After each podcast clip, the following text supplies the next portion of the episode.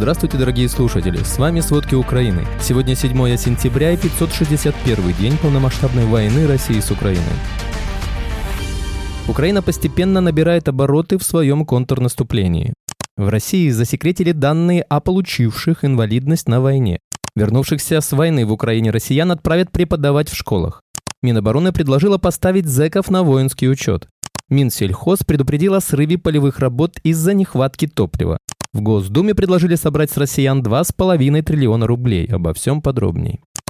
Участников войны с Украиной начнут готовить к преподаванию основ безопасности и защиты Родины в школах, сообщил министр просвещения России Сергей Кравцов, передает ТАСС. По его словам, этим будет заниматься специальный центр, созданный на базе Государственного университета просвещения. Подготовку для дальнейшего трудоустройства в школах смогут пройти ветераны любых боевых действий. Кравцов напомнил, что с 1 сентября 2024 года основы безопасности жизнедеятельности ОБЖ заменят новым предметом, в котором сделают акцент на начальной военной подготовки, и здесь потребуются люди с опытом. На уроках по основам безопасности и защиты Родины школьникам начнут рассказывать о воинских обязанностях и службе в армии. Приоритет будет отдан практической подготовке, подчеркнул Кравцов.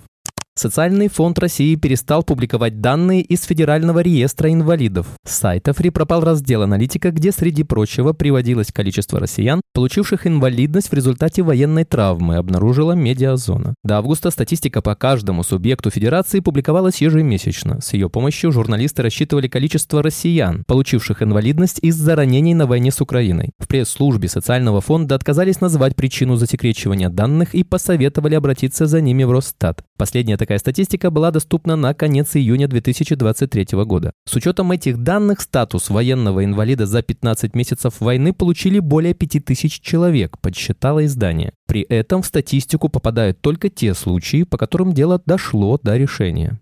Заключенных, отбывающих наказание в местах лишения свободы, хотят обязать вставать на воинский учет. С таким предложением Минобороны обратилась к правительству. Поправки о положении в воинском учете опубликованы на портале правовой информации. В соответствии с ними из документа предлагается убрать подпункт о том, что заключенные не подлежат воинскому учету. Взамен для призывников и военнообязанных, которые находятся в колониях, тюрьмах и исправительных центрах, введут понятие особого воинского учета. Самим заключенным являться в комиссариат не придется, заниматься составлением составлением и отправкой списков подлежащих учету граждан будут колонии. В прошлом году президент Владимир Путин разрешил мобилизацию граждан, имеющих непогашенную или не снятую судимость за тяжкие преступления. Закон распространяется на тех, кто совершил убийство, разбой или грабеж, однако не затрагивает отбывающих срок за терроризм, госизмену, шпионаж или изнасилование.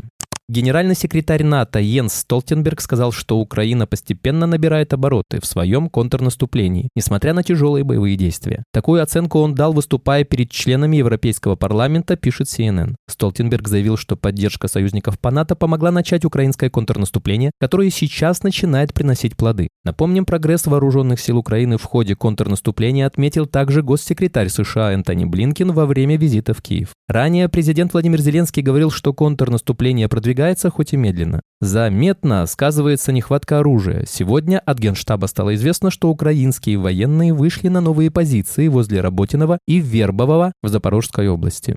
По уточненной информации, 16 человек погибли в результате удара россиян по Константиновке Донецкой области. Это установили после осмотра тел, сообщили в МВД Украины. Тела почти всех погибших идентифицированы. Не идентифицировали тело одного мужчины. Поэтому обращаемся к людям, чьи родственники и знакомые могли находиться на месте российского удара, обратиться в подразделение национальной полиции. Кроме того, 33 человека считаются пострадавшими. По предварительным данным от нацполиции по Константиновке россияне ударили из авиации и РСЗО. Напомним, что удар был нанесен по одному из рынков в центре города вчера, 6 сентября, около двух часов дня, как раз тогда, когда там больше всего людей. В Запорожье утром 7 сентября прогремел взрыв, после была объявлена воздушная тревога. Руководитель областной военной администрации Юрий Малашко сообщил об атаке баллистическим оружием. Напомним, вчера приблизительно в это же время по Запорожью также был нанесен ракетный удар. В результате разрушен объект гражданской инфраструктуры, два человека получили ранения. Россияне опасаются новых ударов в ВСУ. Керченский мост во временно оккупированном Крыму сейчас охраняют 6 катеров и 5 кораблей Федеральной службы безопасности России. Наибольшая концентрация россиян на юге, где они ожидают новых атак. Также военные России строят систему заграждений. В первую очередь речь идет о боновых заграждениях. Как известно, россияне на Крымском мосту установили новый пролет вместо поврежденного в результате атаки морских дронов 17 июля. Администрация президента США Джо Байдена намерена в ближайшее время передать Украине новую большую партию кассетных боеприпасов. Об этом со ссылкой на трех американских чиновников сообщает Нью-Йорк Таймс. Первая партия кассетных боеприпасов была отправлена Украине в середине лета, чтобы гарантировать, что у ВСУ не закончатся боеприпасы. В ближайшее время США планируют отправить еще больше боеприпасов этого типа. По словам одного из американских чиновников, это оружие сыграло ключевую роль в сохранении импульса, который ВСУ недавно набрали на Южном фронте. Некоторые украинские военные заявили, что американские кассетные боеприпасы стали мощным дополнением ко всему другому западному вооружению и необходимой заменой их истощающихся запасов 155 миллиметровых артиллерийских снарядов.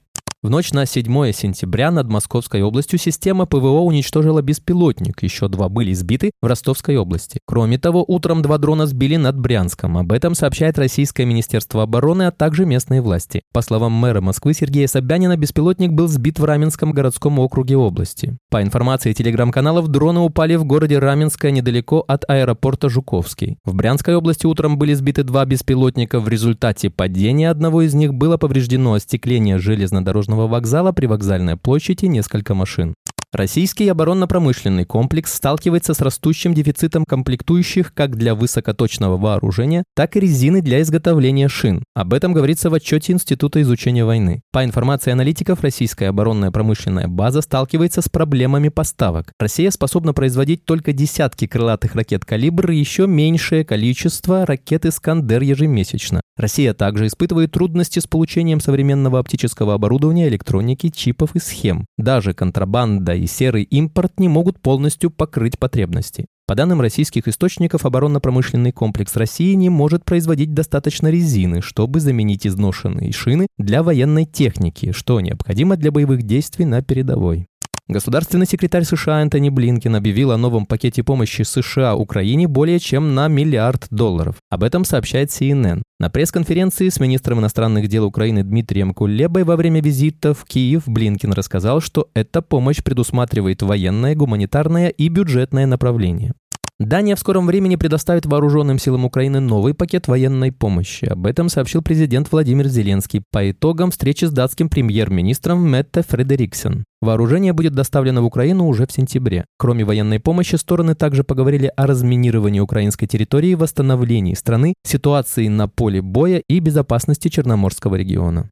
Это будет катастрофа. Минсельхоз предупредил о срыве полевых работ из-за нехватки топлива. Образовавшийся в России дефицит горючего может остановить уборку урожая из сев озимых, заявил министр сельского хозяйства Дмитрий Патрушев. По его словам, еще неделю назад шла речь лишь о высоких ценах на топливо, сейчас же ситуация усугубилась. Также ведомству приходится в ручном режиме работать с нефтеперерабатывающими заводами в каждом регионе и искать топливо для сельхозпредприятий, поскольку решать проблему нужно экстренно. В связи с этим Патрушев предложил временно запретить экспорт нефтепродуктов до стабилизации ситуации на внутреннем рынке. Проблема с топливом кричащая, ею надо всем заниматься, пояснил он.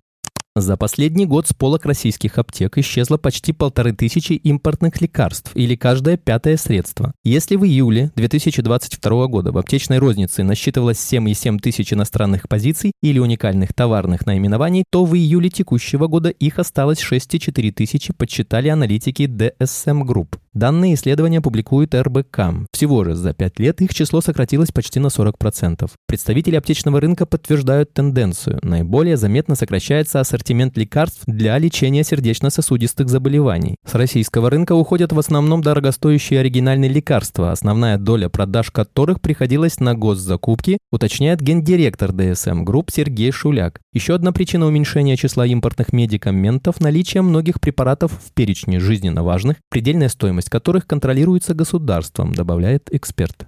В Госдуме предложили собрать с россиян 2,5 триллиона рублей, чтобы залатать бюджет. Правительству следует поднять налог на доходы физических лиц, чтобы собрать триллионы рублей в бюджет, страдающий от санкций и падения нефтегазовых доходов. Такую идею в разговоре с юра.ру высказал зампредседателя Комитета Госдумы по экономической политике Николай Арефьев. Депутат напомнил, что практика прогрессивного подоходного налога распространена во многих странах. «Мы ничего не придумывали», — сказал он. При этом на Россию наложили 14 тысяч санкций и кругом недостаток денег, посетовал Арефьев. Российский бюджет трещит по швам по мере того, как растут расходы на войну с Украиной. Изначально заложенной суммы 5 триллионов рублей Минобороны хватило лишь на полгода. И летом военный бюджет было решено увеличить вдвое, до 10 тысяч триллиона рублей, сообщил Рейтерс со ссылкой на закрытые документы Кабмина. Спасибо, это были все главные новости о войне России с Украиной к этому часу. Помните, правда существует, а мы стараемся сделать ее доступной. Если вам нравится то, что мы делаем, пожалуйста, поделитесь этим подкастом с друзьями в России. Также, если вы хотели бы помочь нам делать материалы еще более качественными, пожалуйста, оставляйте фидбэк. Это очень важно для нас и для распространения правдивой информации.